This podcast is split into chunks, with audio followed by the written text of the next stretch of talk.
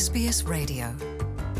호주 가톨릭 교회 최고위 성직자를 역임한 조지 펠 추기경이 현지 시각으로 화요일 저녁 바티칸에서 81세를 일기로 선종했습니다. 교황청에 따르면 고 조지 펠 추기경의 사인은 고관절 수술 후유증 및 합병증입니다.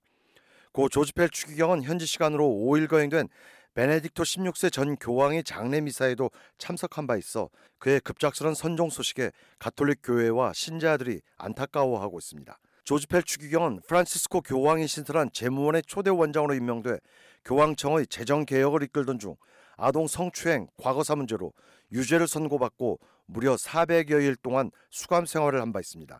하지만 고인은 수년 동안 법정 투쟁을 거쳐 최종 대법원 항고심에서 무죄 판결을 받고 명예를 회복한 바 있습니다. 고인은 이후 바티칸으로 돌아가 수감일기 저서를 통해 자신의 결백을 거듭 강조하는 한편 바티칸의 재정적 위기 상황을 호소하기도 했습니다.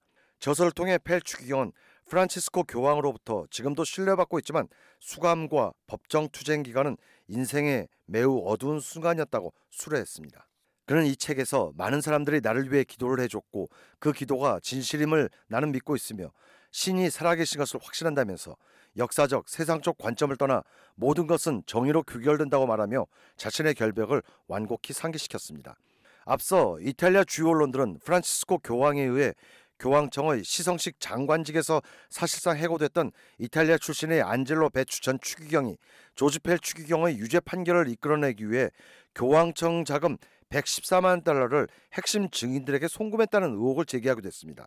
당시 일부 언론은 사실상 증인을 매수한 것이라는 주장을 제기했고 이 보도 내용과 관련해 호주 경찰 당국도 수사에 나선 것으로 알려졌으나 이후 별다른 진전을 보지는 못하고 유야무야된 바 있습니다. Want to hear more stories like this? Subscribe to our regular podcasts on iTunes.